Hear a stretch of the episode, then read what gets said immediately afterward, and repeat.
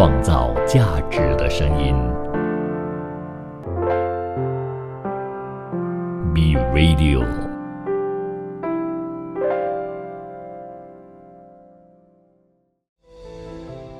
听他们的故事，带你回到那个时光。欢迎收听名人殿堂。欢迎收听名人殿堂，我是主持人伟豪。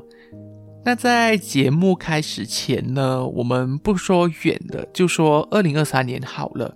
有什么事情是让你有留下深刻的印象吗？又或者说呢，有什么事情是你觉得可以代表着二零二三年的吗？如果要我选哦，那我就会选在十二月，也就是卡塔尔举行的足球世界杯决赛哦。那场比赛呢是阿根廷对垒卫冕冠军法国，而我会选这场比赛的原因呢很简单，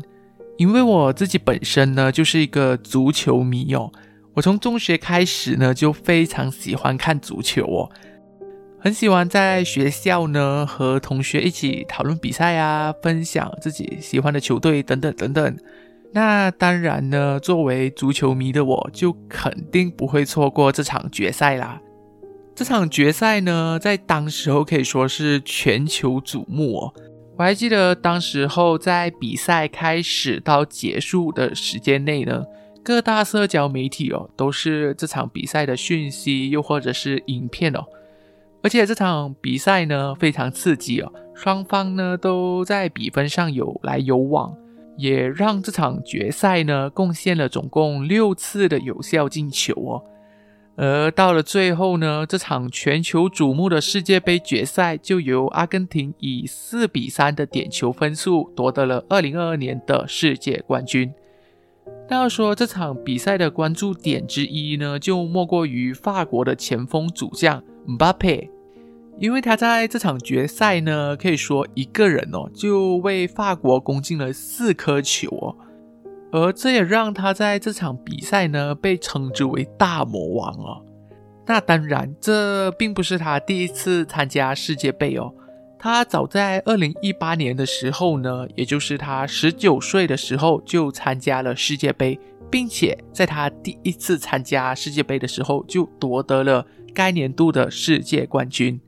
那值得一提的是呢，当时候他才十九岁哦，是个非常年轻的球员。当然呢，也有不少人是在二十一岁之前就参加世界杯哦，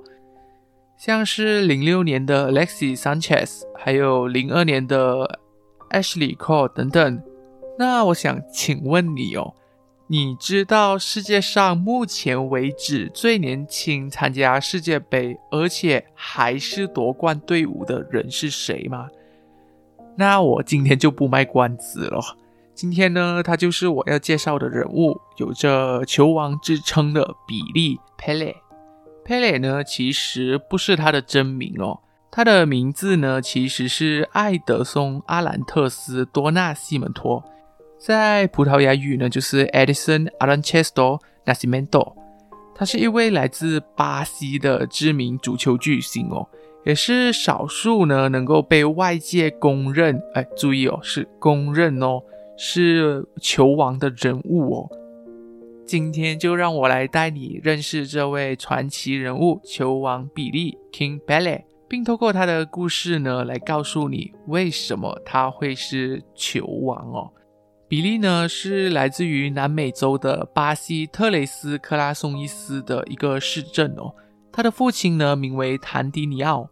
原本呢，他的父亲哦，是一位巴西的足球队球员。可是呢，却因为一次的意外哦，导致了他只能提前退役，这也让他们的家庭呢从此失去了收入，变得非常贫寒了。贝利的母亲艾兰提斯呢，虽然知道贝利都一直很憧憬着他的父亲，并且对足球呢有着一定的天赋哦，但他为了不让他走父亲的路哦，所以在一定程度上呢，不让他踢足球。而我们根据贝利的自传的内容哦，贝利呢，他确实有听妈妈的话，他在很小的时候呢，就靠着为别人擦皮鞋来帮补家用哦。而至于足球呢，他最多也就是把足球当做一种消遣罢了。他经常和小伙伴呢一起到附近，一边穿梭着大街小巷哦，一边用布和绳子制成的足球呢，一边踢着一边玩着。但此时的他并不知道呢，这个过程中他一步一步的展现出一种叫做任家的足球哦。相信部分的听众应该是对“任家”这个字呢感到陌生哦。那其实呢，任家它是一种足球的踢法哦，在英文呢我们叫做 Giga，最初是源自于十六世纪的巴西哦。但有一种说法呢，任家是原本用于抵御殖民者的一种武术哦，而后来呢，渐渐人们就把这种武术跟足球融合在了一起。缔造成了一种球技。那就我自己主观看来哦，这种踢法呢，就像是一场有节奏的舞蹈一样，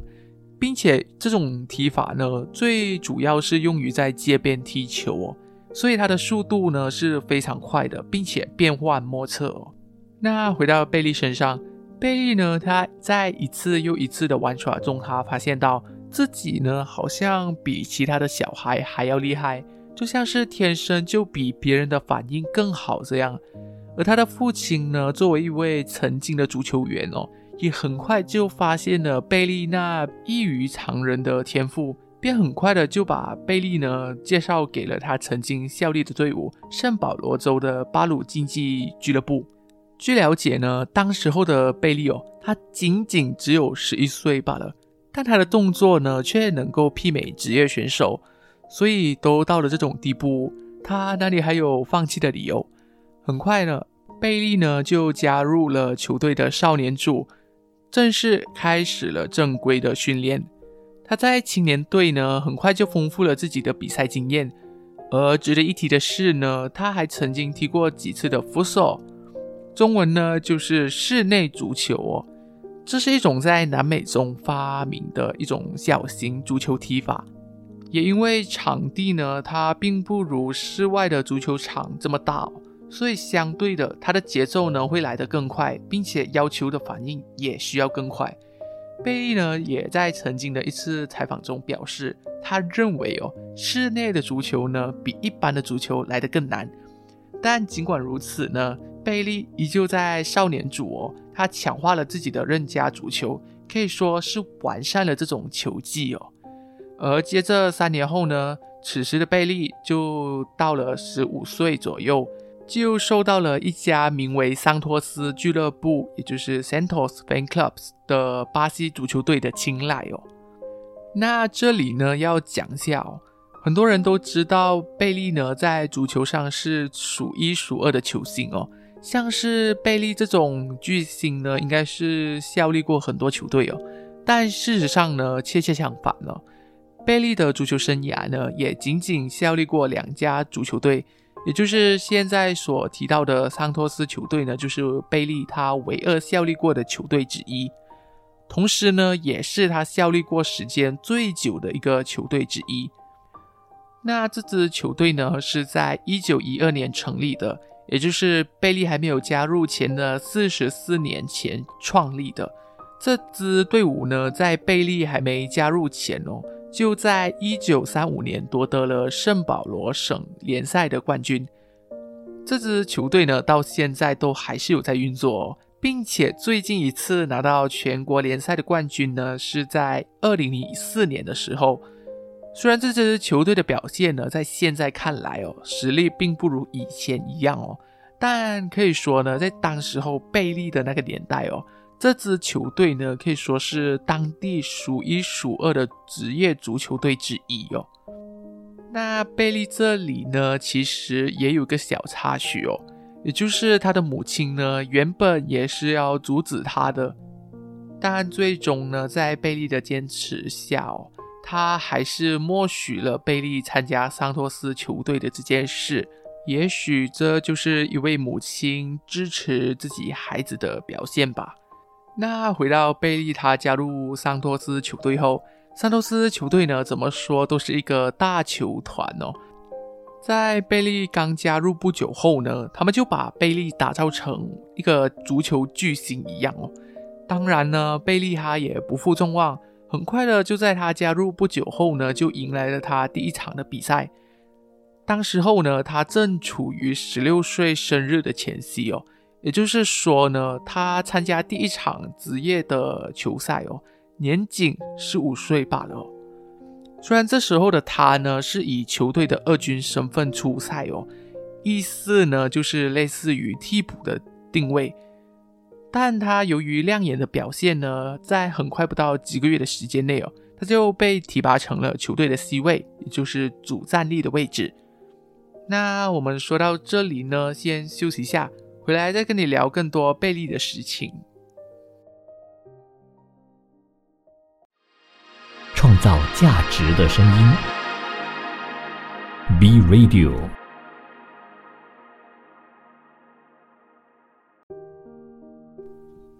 欢迎你再次回到名人殿堂这档节目，我是节目主持人伟豪。我们来继续聊聊贝利的故事哦。贝利呢，他在十五岁的时候就加入了巴西当之后数一数二的职业球队哦。并且在加入不到几个月的时间内呢，就成为了球队的主力。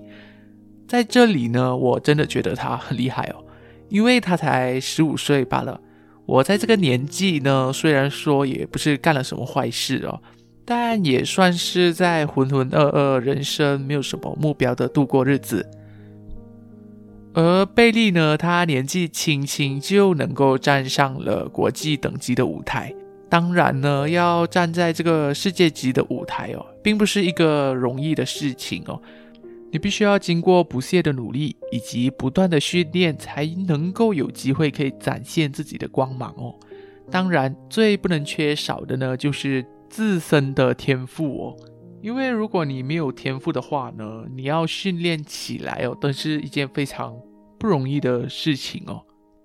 那纵观来看。贝利的实力又如何呢？好，那虽然说他的身高呢就只有一百七十 cm 左右，这一点呢和现在的梅西一样哦，他甚至比他的父亲还要矮哦。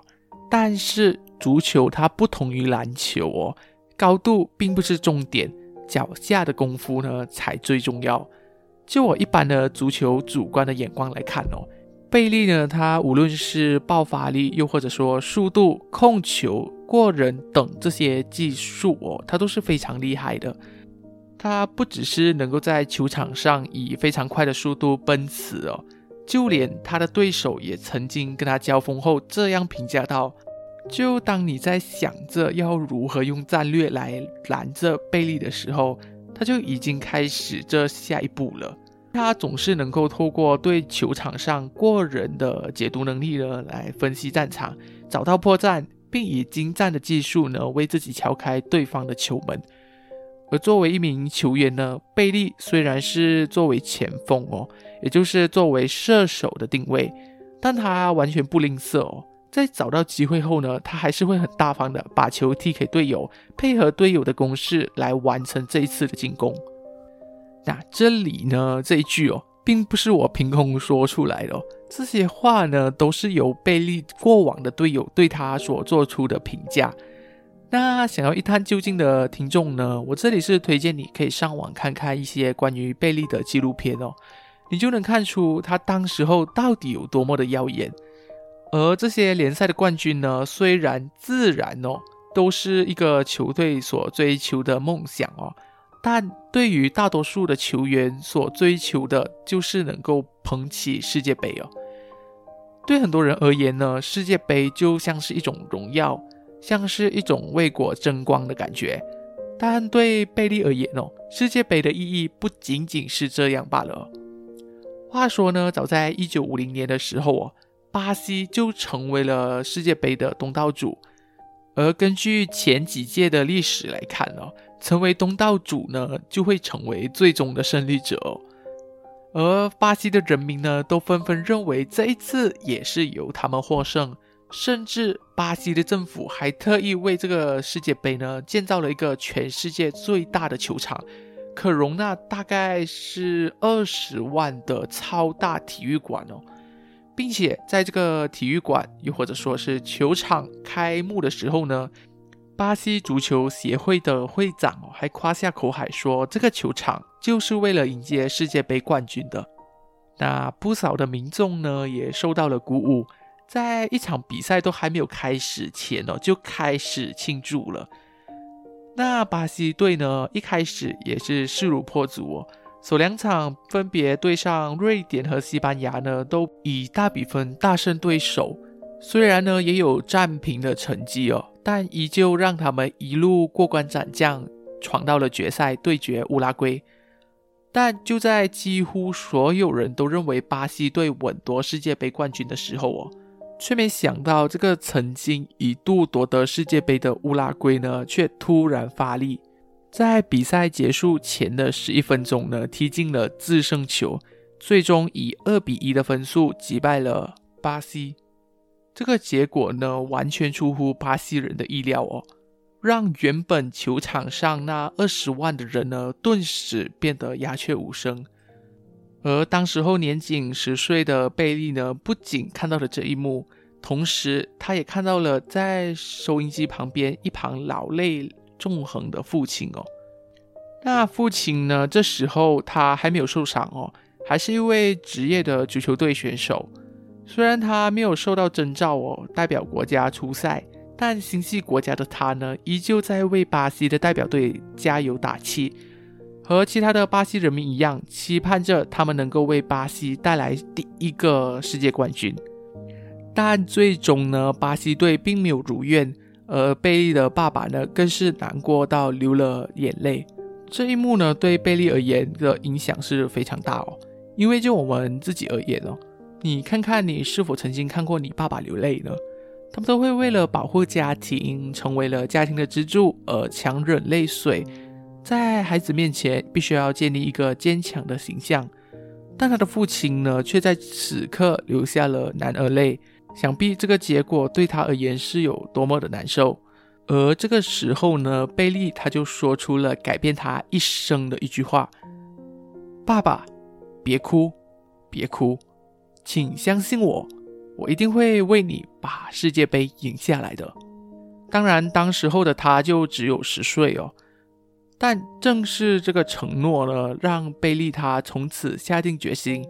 不只是为了爸爸，甚至是为了整个巴西人都能够感到骄傲。很快的，就在他加入职业的足球队不到十个月后呢，全世界又再一次的举办了世界杯。而加入球队不久的比利呢，就因为他过人且亮眼的表现哦，就受到征召加入了足球队。就像我前几期所说的一样，由于当时候的媒体呢还不够发达，在国际舞台上呢并没有多少人认识贝利，但就是因为这一点哦，让这个潜伏在南美洲的大人物呢得到了一个很好的优势。因为在巴西的足球联赛里哦，贝利呢他自从有了亮眼的表现后，就一直被其他的球队战略性的针对，而结果到了国际舞台呢。因为没有什么人认识他，所以他在此时哦，在很多人的眼里都只是一个普通的选手，并没有多少人把他放在眼里。这就让贝利呢能够更加自由的穿梭在整个球场上，可以说是快如闪电，迅如风哦。那在这里呢，我就带你来看看这一届的世界杯吧。首先呢，这一场在一九五八年举行的世界杯是在瑞典举行的，而作为东道主的瑞典呢，也被认为是夺冠热门哦。而且对巴西而言，更加糟糕的是呢，贝利在小组赛呢都还没有开始前就受伤了。那我先跟大家科普一下哦，每一届的世界杯的都是会先从小组赛开始。而每一组里面呢，都会有四家来自不同国家的球队。而在小组赛结束后，得分最高的两支队伍呢，就能够接下来最后八强的比赛。那这个系统呢，到现在也有一直保留到至今哦。那回到我们这个比赛里面哦，巴西队呢，就因为贝利的受伤呢，就使得他们连过小组赛都成了问题，并且他们的小组里呢，有着当时候实力也算是非常不错的队伍，像是苏联呐，又或者是英国，还有奥地利。当时候小组赛前两场的战绩分别是巴西和苏联哦，获得一胜一平，英国呢则是零胜两平。以及奥地利的一平一败。那如果我们按照成绩来看呢，基本上除了奥地利以外，其他三支队伍都很有出线的可能哦。这时候呢，也就意味着这最后一场是非常关键的，胜利的一方呢就一定可以出现成为八强的队伍。那在最后一场呢，巴西就对上了有着相同成绩的苏联哦。贝利呢，他考虑到这种非常情况哦，他就不得不带伤上阵，为巴西队争取进入八强的门票。那值得一提的是哦，贝利这时候的出赛呢，也让他成为了就目前为止史上最年轻，十四岁就登上了世界杯舞台的选手。虽然带伤上阵的贝利呢，在这场比赛里面就没有打入半颗球哦。但所幸的是呢，这场比赛最后是由巴西队以二比零的成绩打败了苏联，成功挺进了八强。那接下来巴西队又会对上什么样的对手呢？他们又经历了什么才能够顺利的捧起大力神杯呢？那我们先休息一下，回来再跟你聊聊关于世界杯、贝利以及巴西的故事。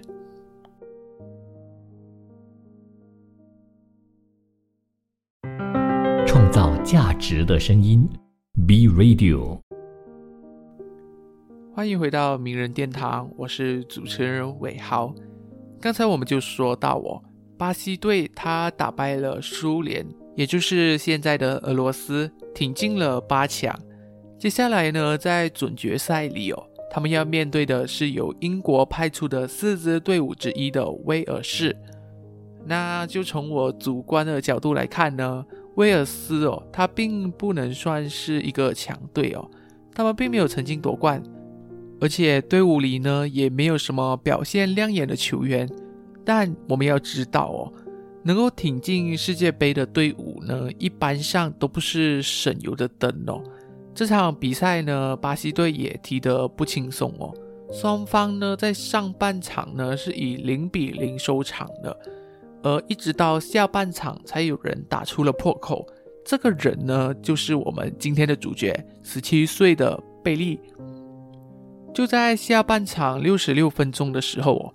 贝利呢，他在禁区哦，就是在呃球门的前面哦，接过了队友的一记传球，接着呢，他就很灵巧的运用任家足球，并没有选择像一般的把球带进球门的前面哦。反而呢，他是出其不意的用脚把球给踢去对手的旁边，这一动作呢，也让威尔斯的门将措手不及哦。贝利呢，他就像是势如破竹一样，瞄准着门框的角落，一脚就把这个球踢进了门框里面。而这也是巴西球队在这场比赛的唯一进球哦。但这也足以让他们赢下了这场比赛的胜利哦。最终呢，巴西队以一比零晋级了半决赛。而他们在半决赛的队伍呢，可以说是当时候足球的强权哦，也就是法国。那值得一提的是呢，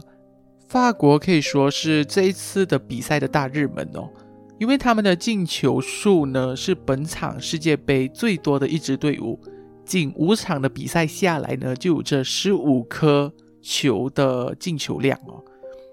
而且呢，还有多达四名选手有着两颗进球的记录。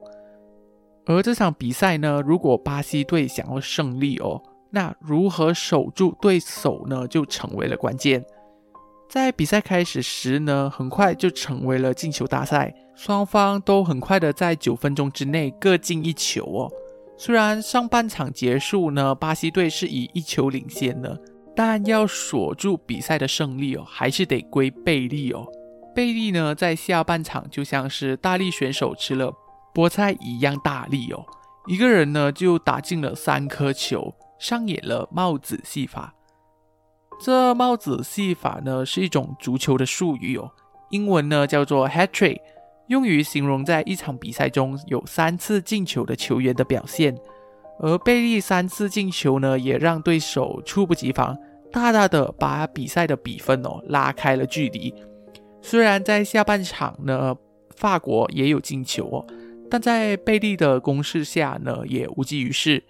最终这场半决赛呢，是以大比分五比二由巴西队拿下，成功挺进了总决赛。那他们在总决赛呢，要面对的不是别人，就是东道主瑞典。而这场比赛呢，就仿佛好像双方的目标呢都是成为冠军，但比赛呢就是残酷的，有一方胜呢，就自然的会有一方败。这场比赛呢，也像是在播放回放一样哦，双方呢在九分钟之内都各有进球，虽然看似旗鼓相当哦，但巴西队的气势上呢还是比瑞典强的。那很快的，巴西队就在上半场以二比一的分数领先。下半场呢，贝利打开攻势，为巴西队打进了两颗进球。而在术语上呢，这也叫做梅开二度。而其中一颗进球哦，可以说是技惊四座哦。为巴西队打进的这一颗进球呢，他是用六球的方式把球带进禁区里面哦。那什么是六球呢？六球哦，在巴西呢叫做帽子哦，而这个帽子呢和之前提到的帽子戏法是不一样的东西。帽子呢是指把球勾到空中过人，让球形成像是帽子的轮廓。贝利在实战中使用这样的技术，可以说是胆量非常大哦。因为到了决赛哦，稍有一个步做错的话呢，就会让对手有扭转的机会。那如果对手还真的扭转成功的话呢？那前面的努力全都白费了。但贝利这么做呢，并不是因为他不把东道主瑞典放在眼里哦，而是因为呢，即使到了世界赛，他依旧游刃有余。最终在贝利过硬的实力下呢，他成功的把这球打了进去龙门，为巴西队的总比分再添加多一分。同时呢，也因为这个技巧在欧洲的足球里面是不常见的哦。贝利呢的进球也让世界看到了什么是任家足球以及任家足球的威力。最终笑声响起，比赛最终同样的是以大比分五比二由巴西队获胜，巴西队也终于尝到了世界杯的滋味。那这个历史性的时刻哦，就画面捕捉到贝利在赛后激动的流泪。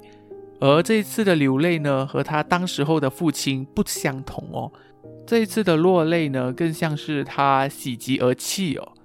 这不仅仅是他人生中最重要的时刻，同时也乃至整个巴西都为他感到骄傲。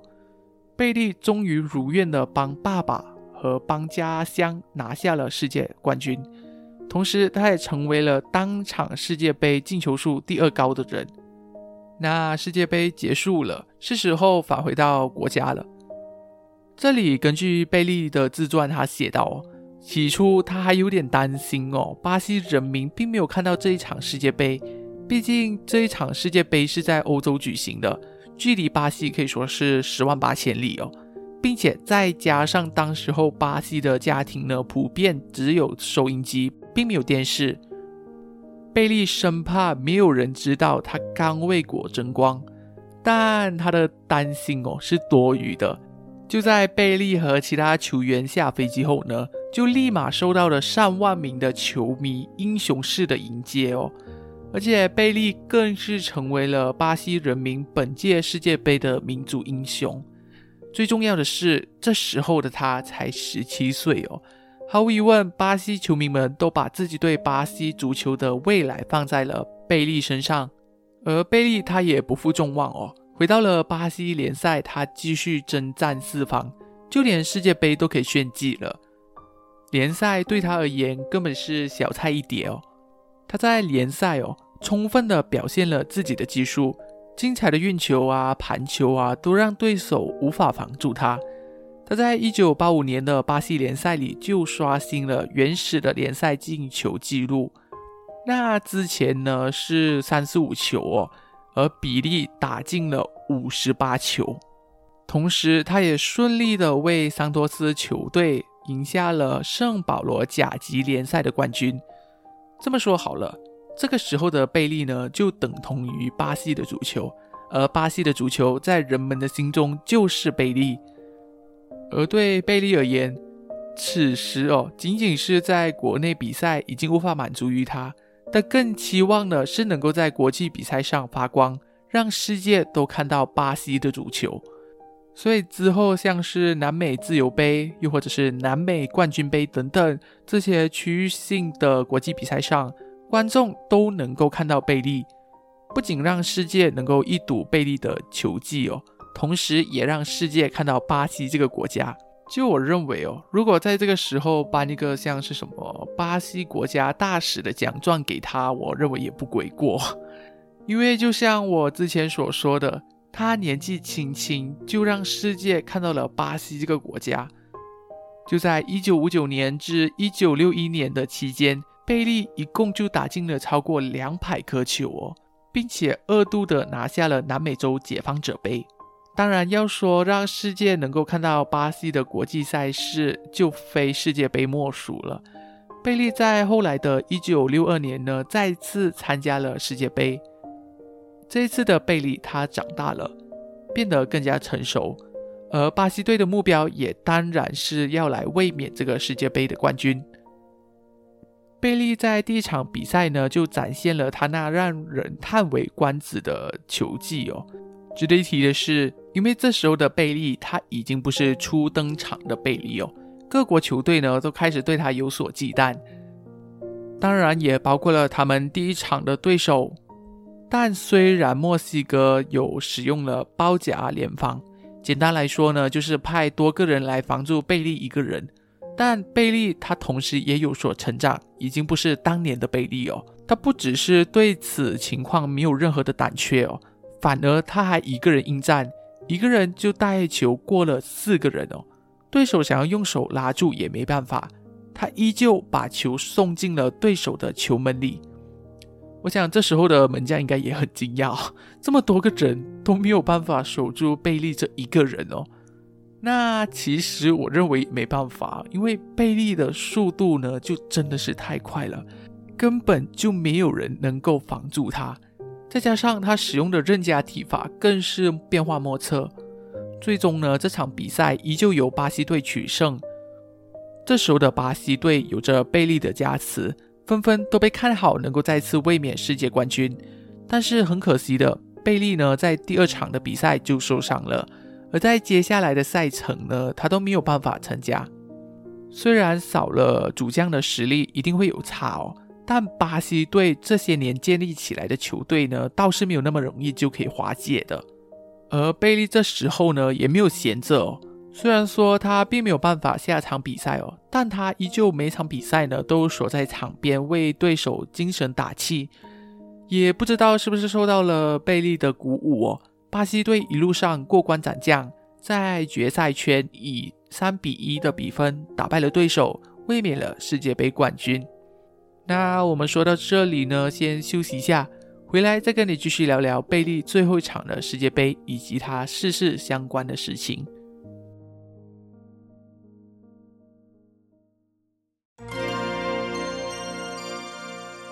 创造价值的声音，B Radio。感谢你继续留守着这档节目，让我们来继续聊聊关于球王贝利的事情吧。上一回呢，我们就说到贝利所在的巴西队伍成功卫冕了世界杯的冠军，而贝利呢，在拿到第二座世界杯后呢，他的人气也开始变得水涨船高。要说之前他凡是足球迷都认识的话，那现在的他可以说是就算没有看过足球的人也认识贝利哦。如果你认为时代久远很难想象到的话呢，那你应该有听过 Michael Jordan 迈克乔丹这个人物吧？嗯，对哦，贝利这个时候呢就像是迈克乔丹一样，虽然很多人都没有看过他任何一场比赛哦，但你一定也有听过他的名字。而这个名气呢，很快也让他接到了各种广告和代言，可以说是接都接不完哦。据了解呢，他还曾经为可乐拍广告，甚至有一次他还去到了香港去拍摄了一个普马运动品牌的一系列广告。那据说呢，在当时候哦，贝利是唯一一位年收入过百万的球员。当然，在现在这看起来好像没什么。但是在当时候呢，球员的身价还没有过度膨胀的时候呢，这笔收入几乎就是天文数字了，并且贝利他也不单单是为自己赚钱罢了哦，他所创造的周边经济效应呢，更是前所未有的。这里指的呢，并不是他所卖出的那些周边产品哦，而是他的成功呢，让整个巴西都充满了希望。经济都开始高速的发展当中，当然要说整个巴西的进步都是他一个人的功劳，倒也不至于，但确实也是因为他国家就提升了在国际上的能见度，间接的让巴西开始与世界接轨，变得现代化。接着时间呢，很快就来到了一九九六年，世界杯再次打响，而这一次的主办地点呢是在英国。虽然之前哦，因为一些政治因素传出了一些非洲队伍集体罢赛的消息，但这并不影响巴西队参赛哦。而这支卫冕队伍呢，更是被世界看好再次拿下冠军，成为冠军的大热门哦。甚至他的大热门程度呢，还超越了地主队英国。而且在巴西队这支队伍里面呢，清一色都是上一届的冠军队伍的选手，当然也包括了已被公认是球王的贝利。那巴西队很显然的在贝利的领军下都备受看好，但同时也是因为这样，各队都开始纷纷的针对贝利。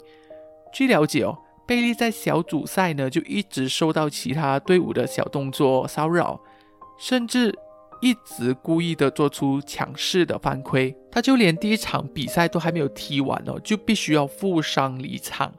虽然第一场比赛呢依旧获胜，但球队在小组赛第二场哦，因为少了贝利的情况下，就真的是兵败如山倒哦。这也是巴西队三届世界杯以来首次吞下败仗，而眼看第三场非赢不可。贝利就只好带伤上阵，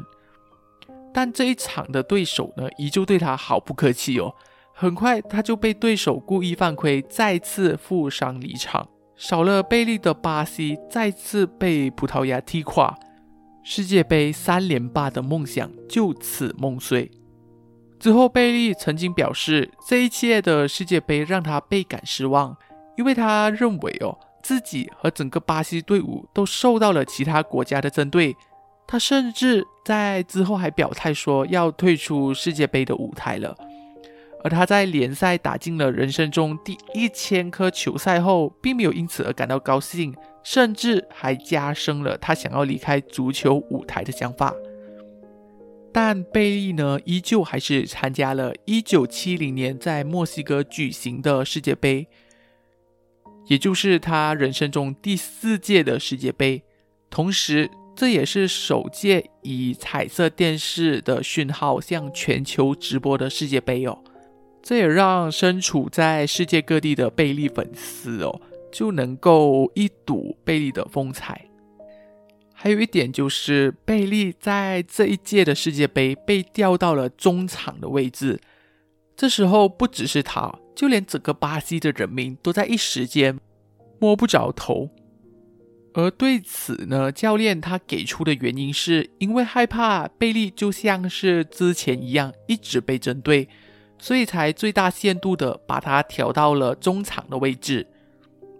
这其实对他来说，而且我也是这样认为哦，根本就是对他小材大用哦，可见他现在的压力呢不是一般的大哦。一方面呢，他并不能够自己主动的创造机会得分，同时他还需要面对一些都是不好惹的对手哦，像是在小组赛呢，他就遇到了上一届的世界杯冠军英格兰，而半决赛和决赛哦，巴西队也是需要面对世界公认的强队乌拉圭以及意大利，但贝利还是依旧凭借着他高超的球技哦，虽然不能主动出击，但他还是非常称职的组织了一波又一波的进攻，而就在贝利的带领下呢。巴西队一路过关斩将，并且在总决赛以大比分四比一打败了意大利，成为了世界冠军。而贝利也成为了首位三度捧起世界杯的人哦。这里值得一提的是呢，由于巴西他三夺世界冠军哦，所以主办方呢，也就是 FIFA 哦，就决定让巴西队永久保留了雷米金杯 （Julius Remit Trophy）。同时，这也是贝利他最后一次参加世界杯哦。他在一九七四年就宣布从巴西国内退役，并且永远不再参加巴西队俱乐部的比赛。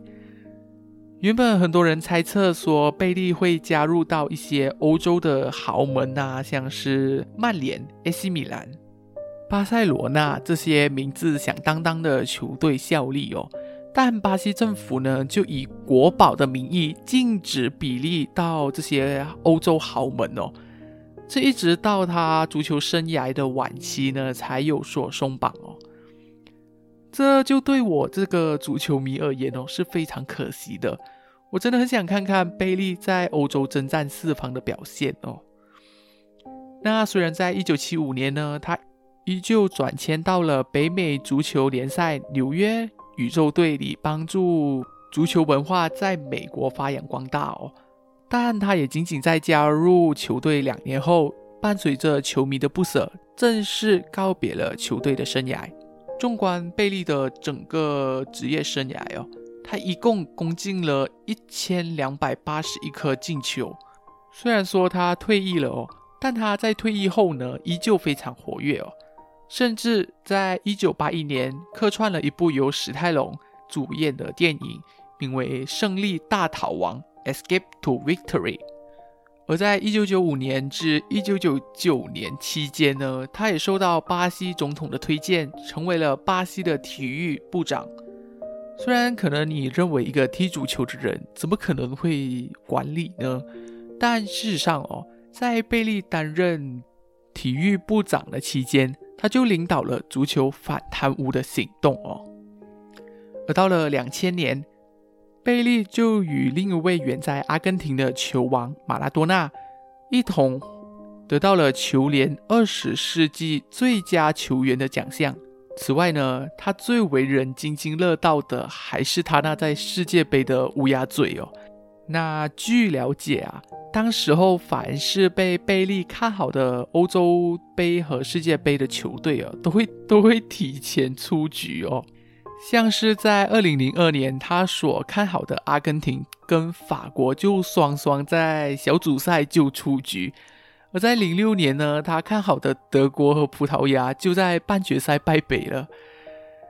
还有在一零年的时候，他所看好的巴西队跟非洲球队呢，都纷纷止步于八强啊。当然呢，作为球迷，我们都知道球队的表现呢，不会因为贝利的几句话而有所动摇了。所谓的那些乌鸦嘴呢，纯粹只是一些球迷对于一些搞笑的调侃罢了。但不幸的是呢，在二零零二年世界杯开始前。人们还关心这贝利还会乌鸦嘴哪一队队伍时，贝利的身体就开始渐渐的出现了状况。在二零二一年的时候，贝利他就做了一个手术，去除了自己的结肠肿瘤，但这时候的他就必须要一直住院疗伤。而到了二零二二年举办世界杯的期间，坊间就一度传出贝利病危的消息。而在后来呢，这个消息也被证实哦，并且因为贝利的肠癌跟呼吸道疾病化疗都没有办法奏效哦，贝利他就被转移到了临终病房。最终到了二零二二年的十二月二十九日，贝利就因为结肠癌引发的器官衰竭在当地的下午三点二十七分与世长眠，享年八十二岁。作为整个巴西国家的民族英雄哦，贝利的逝世呢，几乎让全国上下都感到难过。巴西的政府呢，也宣布在之后三天里面为哀悼期间，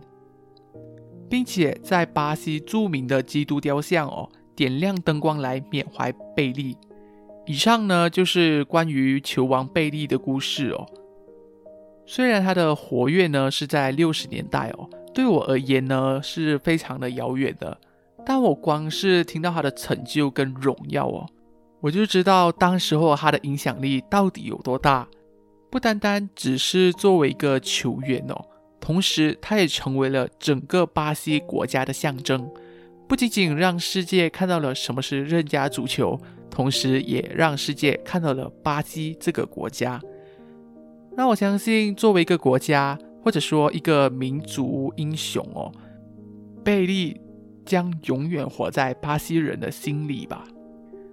好的，到了这里呢，本期的节目也算结束了。感谢你的收听，希望你有在这里更加了解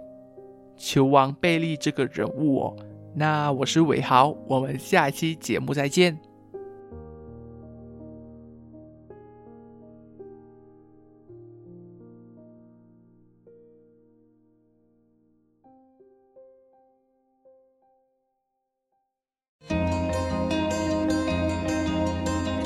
造价值的声音